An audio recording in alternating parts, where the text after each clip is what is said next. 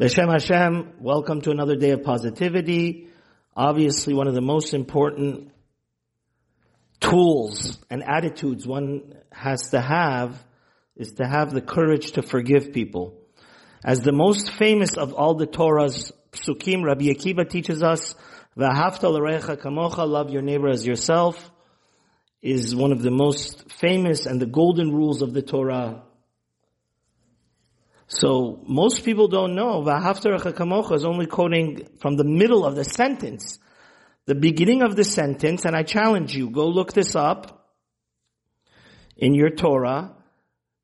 Pa, Torah Vayikra, third book of the Torah, chapter 19, Pasuk 18. The beginning of this verse of the Torah says, Lo tikom velo titor bene amecha. Do not take revenge or bear a grudge against your fellow Jew. Rather, the continuation of this same portion means what? Love your neighbor as yourself. If you want to live in a world that you're going to be productive and succeed, you have to learn how to forgive people. Because ultimately the person that suffers the most is the person that wants to take revenge and bears the grudge. So I'll tell you an amazing story from the Rav Yaakov Kamenetsky ArtScroll biography, page 57. He brings uh, one of the greatest Gedolim, the greatest student of Rav Chaim Brisk was Rav Baruch Ber. So his daughter got engaged to one of his great students.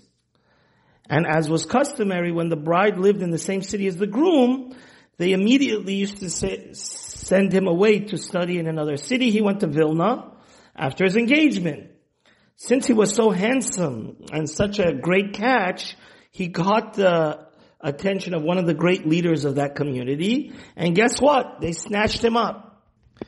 And guess what? He sent a letter back to his Rebbe with a box returning all the engagement gifts that his Kala, his fiancée had given him, and a letter that he was breaking the engagement. But not only that, he had the chutzpah to ask for a letter of recommendation to his new yeshiva so he should get accepted there in Vilna.